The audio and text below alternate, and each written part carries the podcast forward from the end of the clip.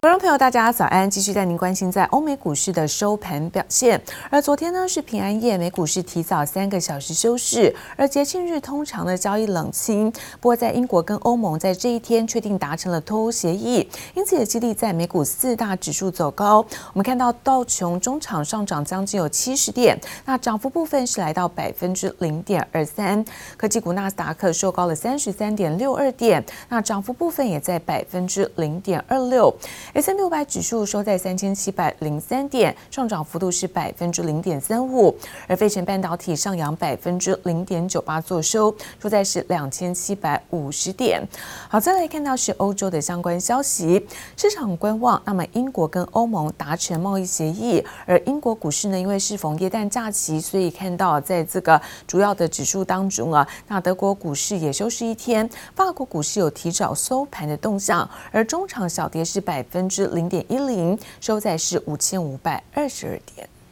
The nine hundred billion dollar package provides hardworking taxpayers with only six hundred dollars each in relief payments. I am asking Congress to amend this bill and increase the ridiculously low six hundred dollars. to two thousand dollars。美国总统川普批评新一轮纾困方案中发给每个民众的纾困金额太低，要求从每人六百美元调高到每人两千美元。国会从善如流。Ms. Pelosi, uh, the House Speaker, just sent out a uh, letter. To her Democratic colleagues and others, basically saying that they are scheduled to go into a pro forma session tomorrow. 众议院议长佩洛西表面上附和川普的提议，将六百美元纾困金增加到一千两百美元的新版本纾困案，周四在众议院表决，但采用特殊会议形式下，需要全体议员赞成才算通过。果然在众议院遭到封杀。美国媒体分析，形同让纾困案又回到原点，前景依旧不明朗。Congress found plenty of money for foreign countries, lobbyists, and special interests, while sending the bare minimum to the American people who need it. It wasn't their fault. It was China's fault. 美国总统川普把新冠肺炎疫情归咎于中国。到了年终岁末，美国还没摆脱疫情危机。今年年初签署的美中第一阶段贸易协议也没收到预期效果。In November, China's global trade surplus skyrocketed to over 75 billion dollars. Most of that was led by the US, where exports to the US were up 46% on a year ago in November. 根据美国智库彼得森国际经济研究所的数据显示，在今年一月到十一月间，中国购买价值八百二十亿美元的美国商品，距离采购目标一千五百九十亿美元只达标了一半左右。要在最后一个月内赶上目标，几乎是不可能的任务。处理美中贸易问题，对新政府将是严峻挑战。记者王新文、邓茂冠综合报道。加拿大跟中国的外交关系，因为呢，华为财务长那么在前年十二月份在温哥华机场被捕之后，持续是陷入紧张。而中方现在依照间谍罪也关押了两位是加拿大的公民。而德国常驻联合国代表也最新在安理会呼吁，那么中国释放两名的人质，不过遭到中国驻联合国大使怒呛，表示说联合国没有你会更好。I invite you to come visit and experience Canada. For Yourself 三年前，加拿大总理杜鲁道还开心访问北京，争取中国市场。但中国国营企业山东黄金五月提出以近一点五亿美元，相当新台币四十二点六亿，收购加拿大矿业位在北极圈金矿，遭加拿大政府以维护国安为由拒绝，中加关系陷入冰点。最新就连联合国安理会议都成战场。While the Chinese executive spends her time in a seven-bedroom mansion in Vancouver, Michael Kovrig has been confined to an isolated small cell in Beijing. 德国常驻联合国代表霍伊斯根届龄退休，他最后出席安理会议时，趁机呼吁中国能释放两名因孟晚舟被关押的加拿大公民。加拿大前外交官康明凯和商人迈克尔，却引发中国前战狼外交官转任中国驻联合国副代表耿爽透过视讯会议回呛。Let me end my tenure in the Security Council by appealing to my Chinese colleagues to ask Beijing for the release of Michael Kovrig and Michael Spavor. Christmas is the right moment for such a gesture. 现在我真心说一句，别了，霍里斯根大使。希望没有你的安理会在二零二一年能更好地履行维护国际和平与安全的责任。 耿爽当场怒斥霍伊斯根滥用安理会平台，还称没有他的安理会更好，丝毫不留情面，还说霍伊斯根大使称康明凯是朋友，但这样做帮不了朋友。而毕竟中国曾经暗示，唯有让孟晚舟回中国，中方才同意释放家国两名人质。But obviously, I can't comment on that kind of speculation, given my potential role in, in at the end of an extradition hearing. Everyone in Ottawa was waiting for a miracle that would come from uh, Washington. So let's hope that the uh, discussions are uh, serious and that uh, a solution can be found, because otherwise, uh, I, I think.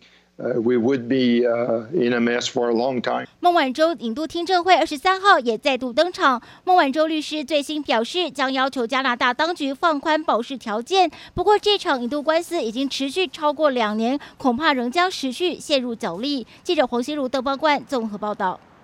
而继蚂蚁金服在上市 IPO 受阻之后，目前中共呢准备对于蚂蚁集团是进行是二次的约谈。而阿里巴巴这次中招，那中国当局最新发布的声明，将对于在阿里巴巴实施是二选一等垄断行为是展开立案调查。而消息一出，阿里巴巴在港股的股价重挫了百分之八。专家进一步分析，相关的中国网络科技公司可能都会遭到影响。阿里巴巴创办人马云最近是诸事不顺，旗下蚂蚁金服上市前一刻才遭到中国监管部门喊卡，正准备进行二次约谈。二十四号，中共当局又发出声明，表示将对阿里巴巴集团实施二选一等垄断行为展开立案调查。遭到中国当局查水表，也拖累阿里巴巴股价重摔百分之八点一三，来到两百二十八点二港元，更创下五个多月来的新低。过去一段时间，这个网络平台吃香喝辣，几乎垄断了所有中国大陆的这个行业了之后呢，现在政府要出手去制止他们继续独大，它要被分拆，或者是说国家入股，或是怎样的方式，它怎么处理，就是未来的这个京东啦、腾讯怎么处理这个样板。尽管阿里巴巴回应将积极配合监管机构调查，但在香港挂牌的阿里健康收盘也重挫近百分之十一。阿里巴巴最大股东软银集团听闻消息后，在日股同样应声下跌百分之二点三。阿里巴巴遭到主管机关开枪。中国官媒人民日报报道，本次调查是为了引导平台经济健康发展，国家支持的态度不变。从阿里巴巴到蚂蚁金服，彭博也分析，中国当局是在加强对。马云网络帝国两大支柱的审查力度，财经专家进一步示警，包含腾讯、京东、拼多多等香港网络与科技公司都有可能受到影响。反垄断的相关的法规，还有更严格的网络监管，那这些都是针对大型的网络公司，像这个蚂蚁金服是不断的在缩减他自己的业务嘛，那京东啦或者腾讯都也是在做了，外界都会非常担心，就是马云跟阿里巴巴集团的下一步要怎么发展。蚂蚁高层已经集体遭到中国四大监管机构约谈，现在北京当局又硬是要在耶诞夜前夕给马云送上最坏消息，一再显示中国针对网络科技产业加强监管的决心。记者周田丽、乔大龙台北采访报道。而昔日股王威盛集团旗下的小金鸡威锋电子，在昨天是以每股成交价大约一百六十八元是挂牌上市之后，一开盘是以在两百五十六元开高，而最终涨幅高达百分之六十。而对此，董事长陈文琦也坦言说，订单的爆发，目前产能是处于在非常缺货的状况。心心情呃很好，呃，我们希望这个。能够呃越越越来越越做越好，这样。因应耶诞节戴上造型口罩，但还是挡不住威锋董事长陈文琪脸上的好心情。身为虔诚基督徒的他，特地选在二十四日以一百六十八元风光挂牌，一开盘就大展蜜月行情，股价冲上两百五十六元，涨幅近百分之五十二点三八。这也让外界更期待，向来有“股王制造机”称号的陈文琪和王雪红夫妇俩，继威盛集团和宏。大店之后，是否有望再创下一个股王？啊，现在市场上好期待。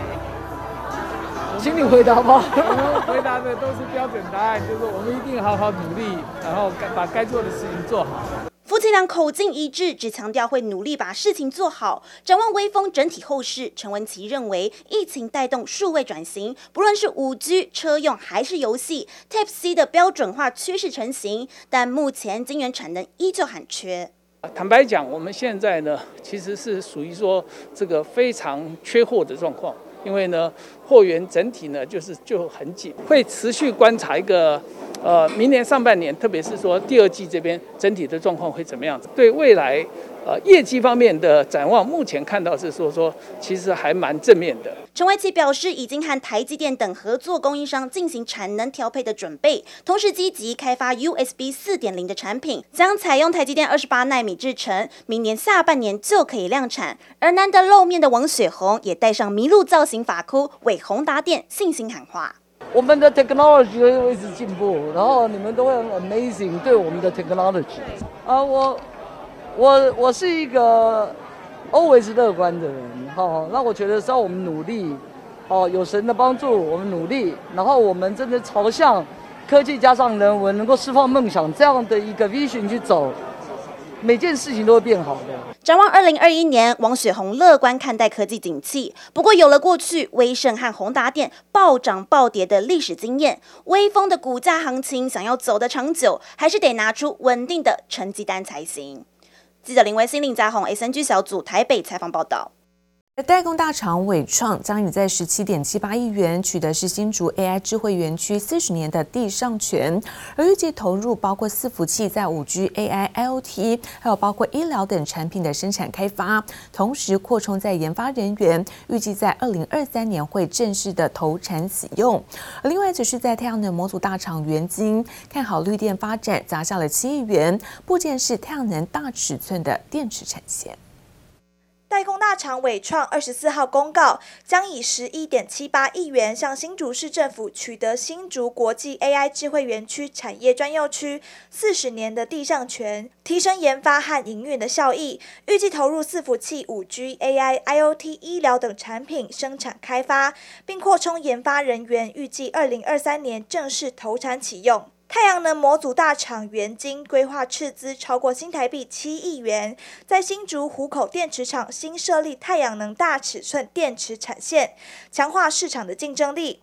目前元晶现有的太阳能电池和模组产线已经接近满载，在国内外绿能政策利多持续看好之下，进行这次的产线扩建。并且引进高自动化设备，以利国内接单，以及和国际大厂合作开发客制化产品，满足高效能太阳能模组需求的缺口，贡献国内的就业机会。连接线束大厂茂联在电动车的布局上大跃进，茂联电池电源管理线束已经是特斯拉的主力供应厂。现在再度夺下两家美系新创电动车品牌的订单，供应豪华电动车以及电动皮卡连接线束，其中一家的年产量最大将达到四十万台，预计明年上半年开始将陆续贡献营收。阳明获利传出捷报，二十四号公布十一月税前盈余达到三四点二四亿元，年增率百分之一千一百四十，税后纯益达二十七点零五亿元，年增率达百分之七百三十九，EPS 零点九二元。由于阳明的欧洲线比重比欧美线略高，随着欧洲线运价反弹，将会开始显现在阳明十二月的营收上。而且明年第一季欧洲线涨价效应反映在营收和获利上会更加明显。记者综合报道。